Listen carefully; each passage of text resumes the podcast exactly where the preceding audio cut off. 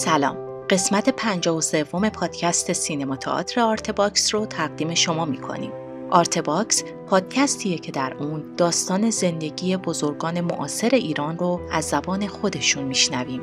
اگر دوست داشتید بعد از شنیدن این پادکست به سایت Artebox هم سری بزنید. تا آثار هنری، عکس های این هنرمند، گفتگوی تصویری و صدای کامل مصاحبه رو هم به صورت رایگان ببینید و بشنوید.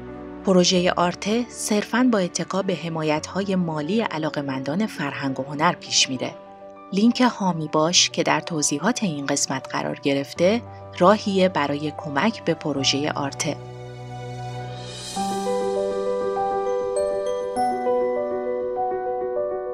قسمت اول از صحبت‌های فاطمه معتمداریا که درباره سالهای کودکی تا ورود به دانشسرای هنر تهران هست رو با هم میشنویم.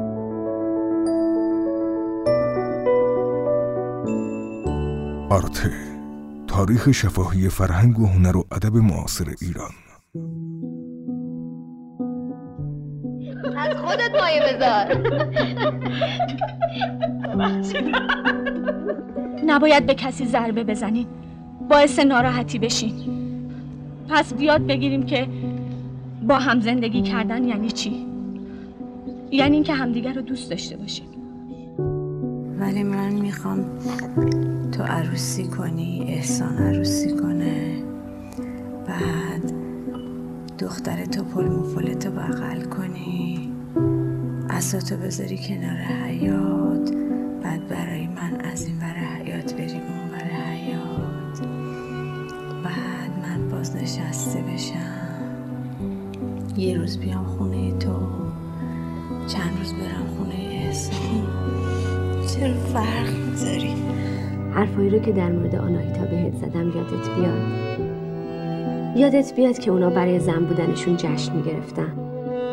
حالا چشمتو ببن ببین صدای قلب خوشبختتو میشنوی. من در یک خانواده متوسط سنتی تهرانی متولد شدم. در سال 1340 در خیابان مولوی تهران منتها از سه سالگی خانوادم مهاجرت کردن به شمرون و من شدم بچه شمرون ولی اصل و نسب خانوادم به خیابان مولوی تهران می‌رسه کوچه سوم پسخونه به اصطلاح تهرونی ها. چهارمین فرزند خانوادهمون بودم از پنج تا فرزند که برادرم بعدش اومده بود و همه با فاصله سه سال تقریبا من و برادرم دو سال با یک حال پرمهر پرعشق پر از تحویل گرفتن دختر کوچیک خانواده بزرگ شدم. پدر من کارمند آتش نشانی بودن در ابتدا. نسب پدریشون تلفن خونه داشتن. اولین تلفن خونه که توی تهران باز شده بوده در همون خیابون مولوی و اسم فامیلی پدری من حاج محمد باقر معروف بوده. اسم پدرشون باقر بوده چون تلفن خونه داشتن. اسمشون به معروف شده و بعدها سنگکی سنتی که هنوزم تو همون منطقه سوم پس خونه هست. منتها خب دیگه نسل به نسل گشته به دست دیگران ولی نون سنگکی داشتن که یک منطقه مولوی بهش وابسته بودن. مادر من زن جسوری بود. خیلی زیاد.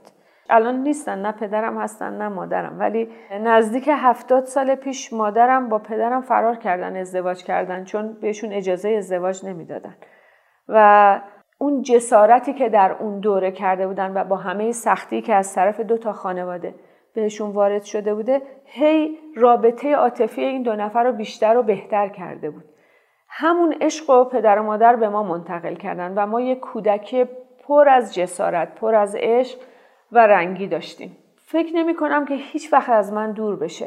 حتی در کوهن سالیم. من هنوز همون شعف دختر چهارده ساله ای رو دارم که بودو بودو میدوید برای اینکه ساعت نه صبح برسه به کلاس های تئاترش. هنوزم با شما که ساعت نه صبح قرار می‌ذارم با اینکه نصف شب رسیدم و خیلی هم برام هنوز یک اشتیاق و یک شعفی برای اینکه می‌خوام راجع به سینما یا راجع به کارم حرف بزنم دارم. و فکر می‌کنم این ریشش همون کودکی و ثبت کودکیمه در نهادم که هیچ وقت ازم دور نمیشه. هرچی که من الان دارم هرچی که وجود داره در هر قدمی که برمیدارم مهمترین چیزی که به من کمک می‌کنه اون عشقیه که از خانوادم گرفتم.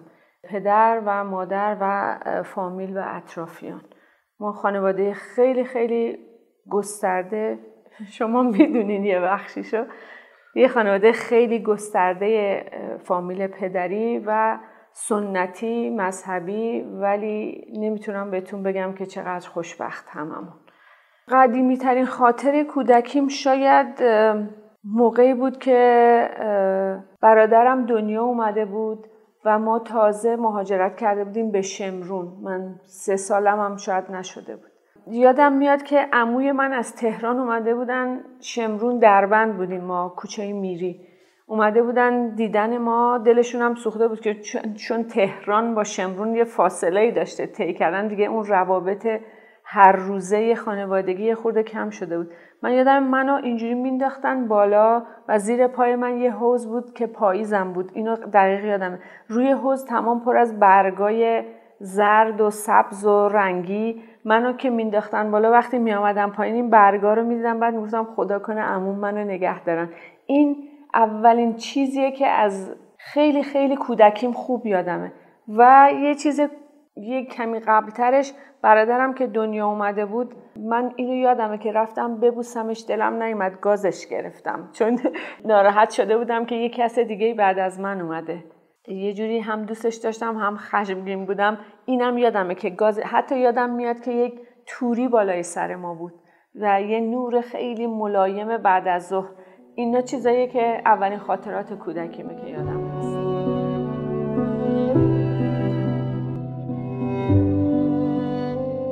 هست مدرسه در مدرسه دبستانم مدرسه بوعلی شمرون رفتم که بوعلی مدرسه مجموعه مدرسه بزرگ بود. یعنی هم دبستان داشت هم دبیرستان. در نتیجه من و همه خواهرای قبل از من همه توی همون مدرسه توی کلاس های مختلف می رفتیم جز مدرسه های استثنایی شمرون بود و از بس که دیسیپلین داشت و معلم های خوب داشت و شاگردای خیلی خوبی تحویل می‌داد.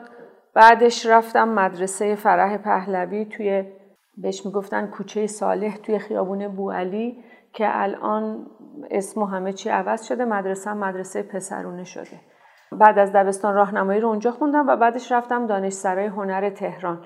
چون قبل از این که بخوام دبستان رو تموم کنم با دو سه تا معلم بینظیر و فوقالعاده که می‌تونم بگم سرنوشت حداقل شخصی من رو توی وضعیت فعلیم تغییر دادن. آشنا شدم معلم های فوقلاده بودن برام و همونو منو با مطالعه آشنا کردن. خانم مریم واعظزاده مرجانی و خانم محوش قوامی.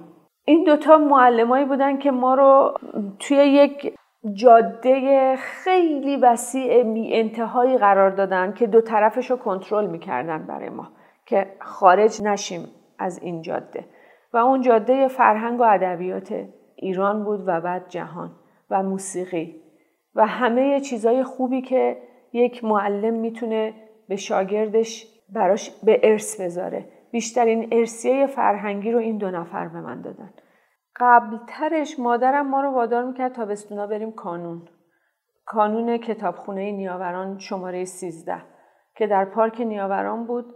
و تابستونا برای اینکه بچه های اون موقع مثل الان نبودن با یه کامپیوتر بشینن و کاراشون رو انجام بدن. مثل بم همش در حال انفجار بودن.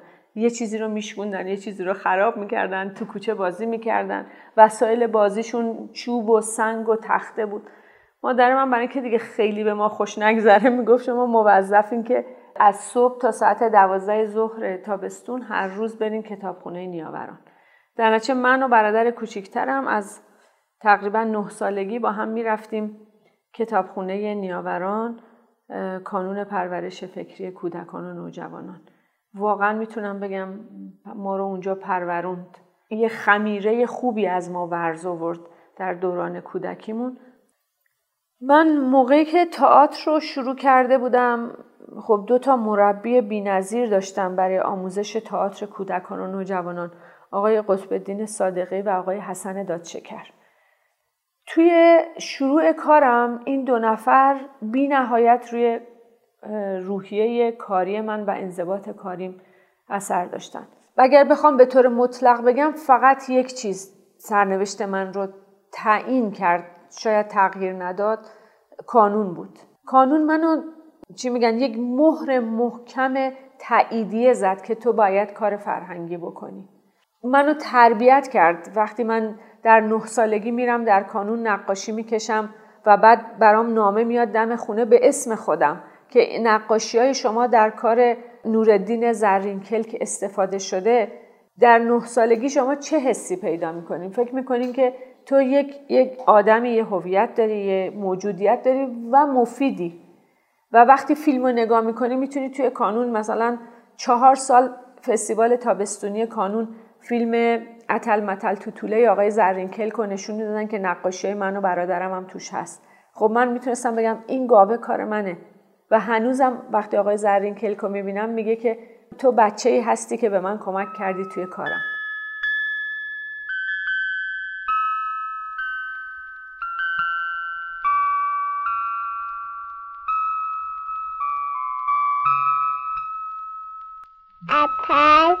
متل تو طوله گاو هفت چه جوله اینجوره نه نه نه نه.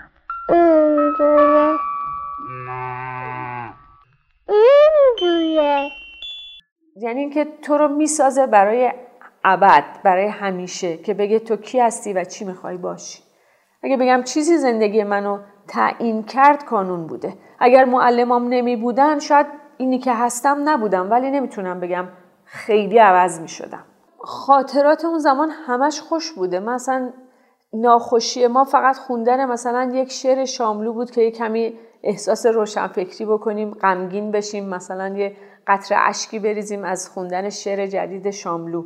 یعنی به سمت غیر شادیش اگر می‌رفته فقط این چیزا بوده. ولی همش سراسر پر از شور و شعف و پر از اعتماد به نفس و چون کانون یه کار خیلی خوبی که می‌کرد به ما اعتماد به نفس می‌داد از بچگی تا نوجوانی که چیزی رو که بلدیم توانایی ابرازش رو داشته باشیم و نسبت به چیزی که منتقد هستیم قدرت ابراز انتقادمون رو داشته باشیم. برای همین همه چیش برای ما خوشایند و دوست داشتنی بود. همه چیش. نمی‌تونم بگم خاطره مشخصی ولی می‌تونم بگم تمام روزهایی رو که من در کانون بودم حتی رنگ و نور اون روز رو یادم هست تا آخرین روزایی که رفتم کانون. در کانون بودم ما یه مربی داشتیم که بهمون چاپ silk screen یاد می‌داد. به اسم شهریار نفیسی.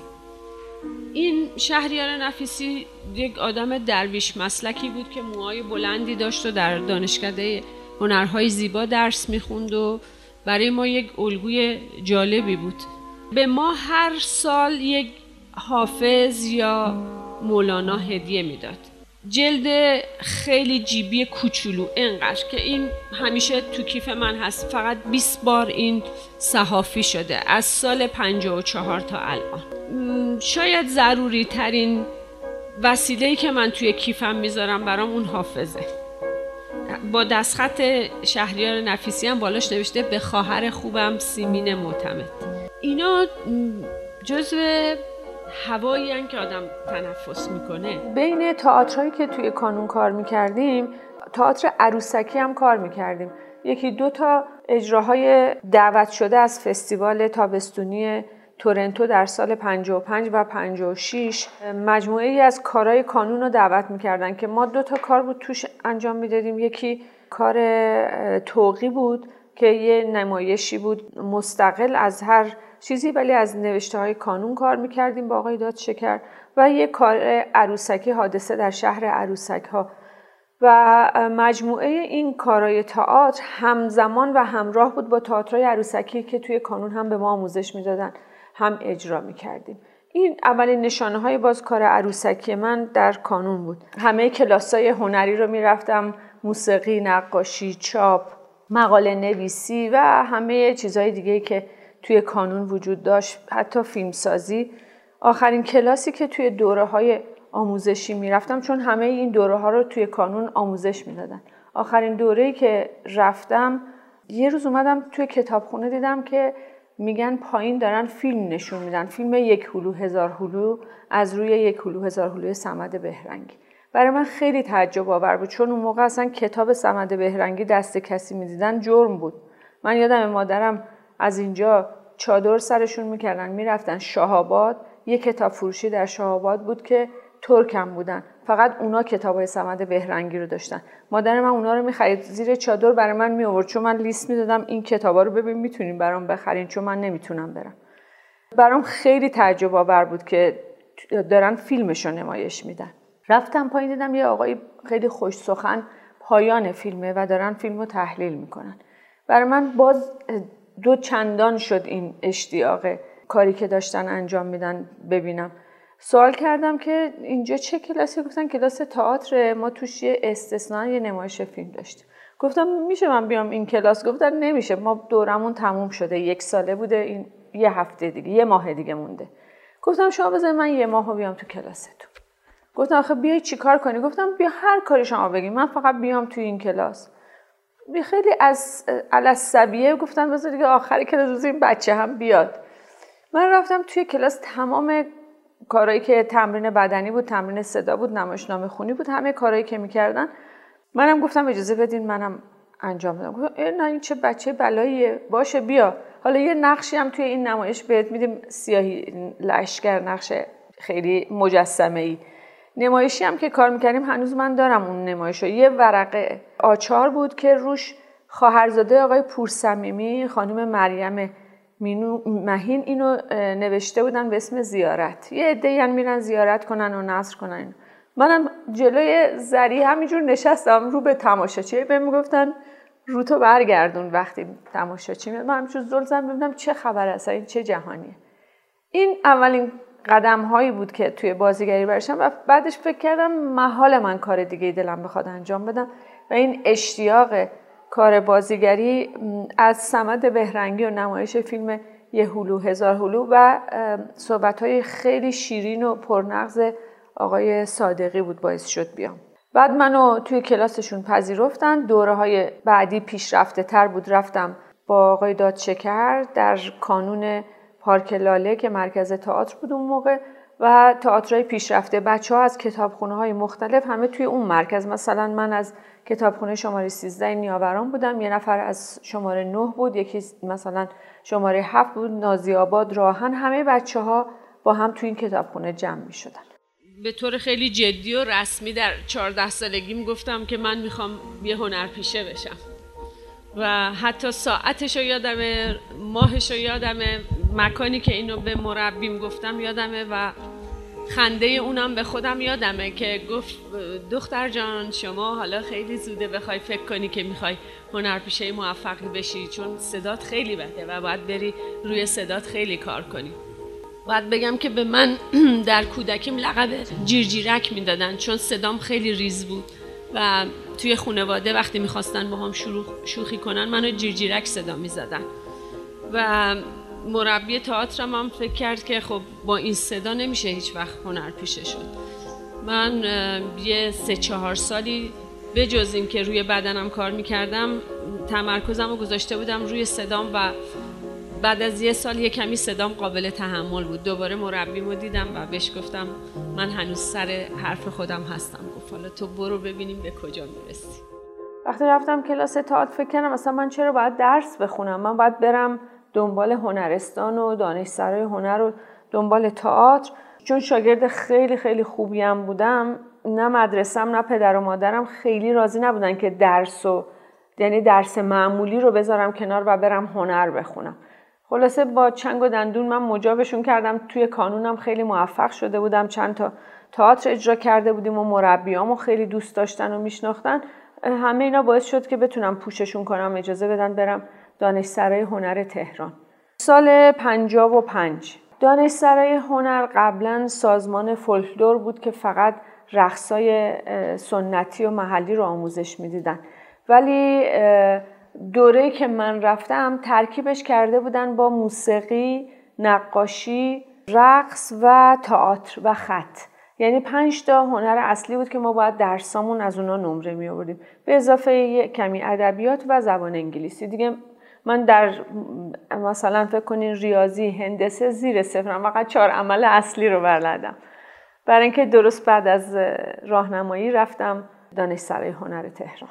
چهار سال بود دورش. دو سالشو که عمومی میخوندیم یعنی همه چی باید در یک سطح بود. موسیقی و رقص و نقاشی و خط و تئاتر رو یک اندازه. و از سال سوم به بعد باید تخصصی انتخاب می‌کردیم که من تئاتر می‌رفتم طبیعتا. انقلاب شد و همه چی تغییر کرد هم دوره من از کانون شروع می شدن. حمید جبلی، ایرج تحماس، علی طالبی، حسن حسن دوست، همایون اسدیان، محمد رضا علی قلی و بعدتر بعد از کانون مسعود کرامتی ما توی یک مجموعه قرار گرفتیم که با هم از کانون وارد سینما شدیم.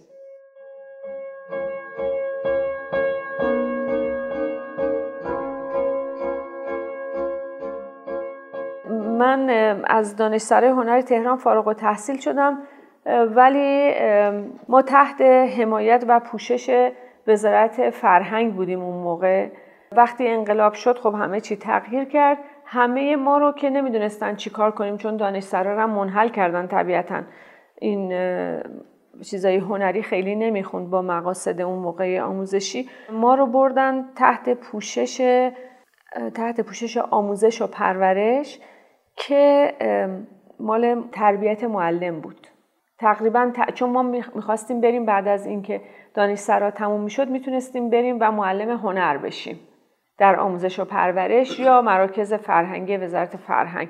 وقتی انقلاب شد همه این مناسبات به هم ریخت ما رو بردن تحت پوشش تربیت معلم آموزش پرورش. بعد از اینکه دانشسرا تموم کردین چیکار کردین؟ حقیقتش من قبل از اینکه بخوام برم دانشگاهی یا بخوام دانشسرا رو تموم کنم انقدر روابط حرفه‌ای و درست هنری و فرهنگی در کانون بود و داشت ما رو تربیت می‌کرد. همینجور در دوره های پیشرفته کانون من اومدم تا رسیدم به پارک لاله مرکز تئاتر پارک لاله. اونجا تقریبا پیشرفته کار می‌کردیم. یعنی هم خودمون تمرین می‌کردیم هم تمام نمایشامون رو میبردیم شهرستان برای بچه های کانون و شهرستانی. یعنی در طول سال ما همیشه باید یه مجوز یا یه اجازه نامه از خانواده می داشتیم که اجازه بدن ما بریم شهرستان دو روز اجرا کنیم برگردیم تهران. اونجا کارامو انجام میدم. هم چون پارک لاله نزدیک به دانشگاه تهران بود در نتیجه ما همه اتفاقاتی که تو دانشگاه تهران میافتادم می‌رفتیم و شرکت می‌کردیم توش. من با بچه های تئاتری آشنا شدم که دانشجوهای هنرهای زیبا بودن. در چه رفتم؟ تو گروه های دانشجویی. قبل از اینکه اصلا بخوام برم دانشگاه یعنی فکر کنم همون سالهای 54 55 وارد دانشگاهی شدم که به طور مستمع آزاد همه کلاس ها رو می‌رفتم و نمره هامو تو دانشسرا می‌گرفتم. چون همه استادامون هم مشترک بودن تقریبا. تمام کسایی که با هم کار می‌کردیم توی گروه فقط من دانشجو نبودم. بقیه همه دانشجوی هنرهای زیبا بودن. ما با هم هم تو دانشگاه هنرهای زیبا کار می‌کردیم هم من همزمان می‌رفتم دانشسرای هنر یه خودی نشون می‌دادم و یه نمره بگیرم که ادامه بدم. و الا دو سالی که انقلاب شد من اصلا کلاس نمی‌رفتم دانشسرای هنر چون آشفته شده بود و همه درسای ما حذف شده بود. فقط معطوف شده بود به ادبیات و زبان انگلیسی و یه مقداری عکاسی. در نتیجه من فکر کردم چرا وقتمو تلف کنم؟ من همونجا بهتر ادامه بدم. چون اون موقع شما می‌تونستین برین دانشگاه بدون اینکه دانشجو باشین. یه سری کلاس ها داشتن که آزاد بود. مثلا من تمام دوره های کلاس های آقای شمیم بهار یا آقای سمندریان آقای بیزایی همه اینا رو آزاد می‌رفتم. دانشجو دلیل نداشت. کسی می‌خواست بره که مدرک بگیره. من اصلا برام مدرک گرفتن اهمیت نداشت چون توی کانون بنزه کافی با اعتماد به نفس بزرگ شده بودم. همزمان با دانشسرا می‌رفتم. یعنی وقتی من دانشسرای هنر فارغ و تحصیل شدم سال 59 در واقع فارغ و تحصیلم شده بودم از هنرهای زیبا برای خودم. چون این چهار سالی که بعد می‌رفتم درس بخونم و اونجا خونده بودم. همزمان کانونم می‌رفتم. کانون تا سال 58 می‌رفتم چون که بعدش که انقلاب شد کلا تعطیل شد و ما 18 سالمون شده بود. کانون معمولا تا 17 سالگی بچه ها رو نگهداری می‌کرد.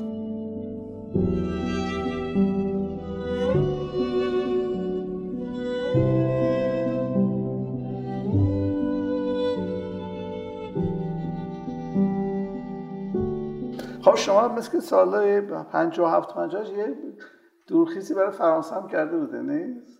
بله درسته. من یه جایی رو پیدا کرده بودم که یه مؤسسه بود که بچه های نوجوان رو میپذیرفت با یه امتحان مختصری که بهشون یک سال زبان یاد بده و بعد بگه که چه جهت انتخاب رشتهشون چیه و بمونن توی فرانسه درس بخونن. من دورخیز کرده بودم که برم سوربن اونجا تئاتر بخونم. وقتی انقلاب شد درست همزمان من باید می‌رفتم فرانسه و یه کارت برام صادر کرده بودن که با اون کارت برم فرانسه. اینجوری مادرم گفت خب مثلا ماه دیگه باید بری. من این کارت جلوی مادرم پاره کردم اینجوری خورد کردم گفتم من دیگه از این مملکت هیچ جا نمیرم. هر جا بخوام برم سوربن مسکو هر جایی که دلم می‌خواسته درس تئاتر بخونم الان بهترینش اینجا خواهد بود. در با یک اشتباه تاریخی یا با یک سلیقه تاریخی این کار رو انجام دادم. اون موقع برای همه خیلی سخت بود چون من چند سال رفتم درس فرانسه خوندم اینجا توی انسیتو فرانسه که بتونم این امتحان رو بدم. وقتی امتحان رو دادم گرفتن اون کارت کار راحتی نبود ولی من خیلی راحت از دست دادم. هنوزم پشیمون نیستم از این کار نمی‌دونستم اگه این می‌رفتم اونجا و می‌رفتم سوربن. شاید الان یه استاد دانشگاه بودم که تئاتر درس می‌دادم چون اونجا خیلی عملی نیست سوربن کاراش. و منم چون آدم تئوری نبودم از اینکه نرفتم الان خیلی خوشحالم. اون موقع هم خوشحال بودم ولی سخت بود اینو به دیگران تفهیم کردن که من برای یه چیزی دلم می‌خواد تئاتر کار کنم و بازیگر باشم. که اونو می‌تونم از درون خودم هر جایی محکم بذارم روی زمین ثابت کردنش اون موقع سخت بود ولی الان دیگه ثابت شده که خیلی به مکانش مربوط نبوده که می‌رفتم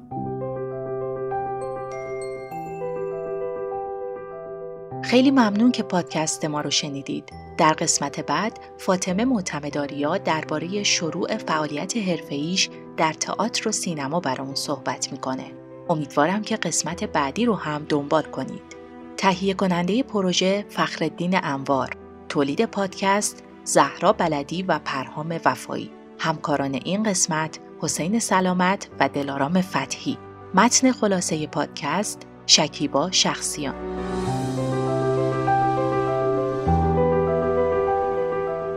من زهرا بلدی هستم و می‌خوام بخش جدیدمون Artecast رو هم بهتون معرفی کنم. ما در Artecast داستانهایی از سرگذشت بزرگان فرهنگ و هنر و ادب معاصر ایران رو براتون میگیم که دیگه در بینمون نیستن. امیدوارم Artecast رو هم بشنوید و دنبال کنید.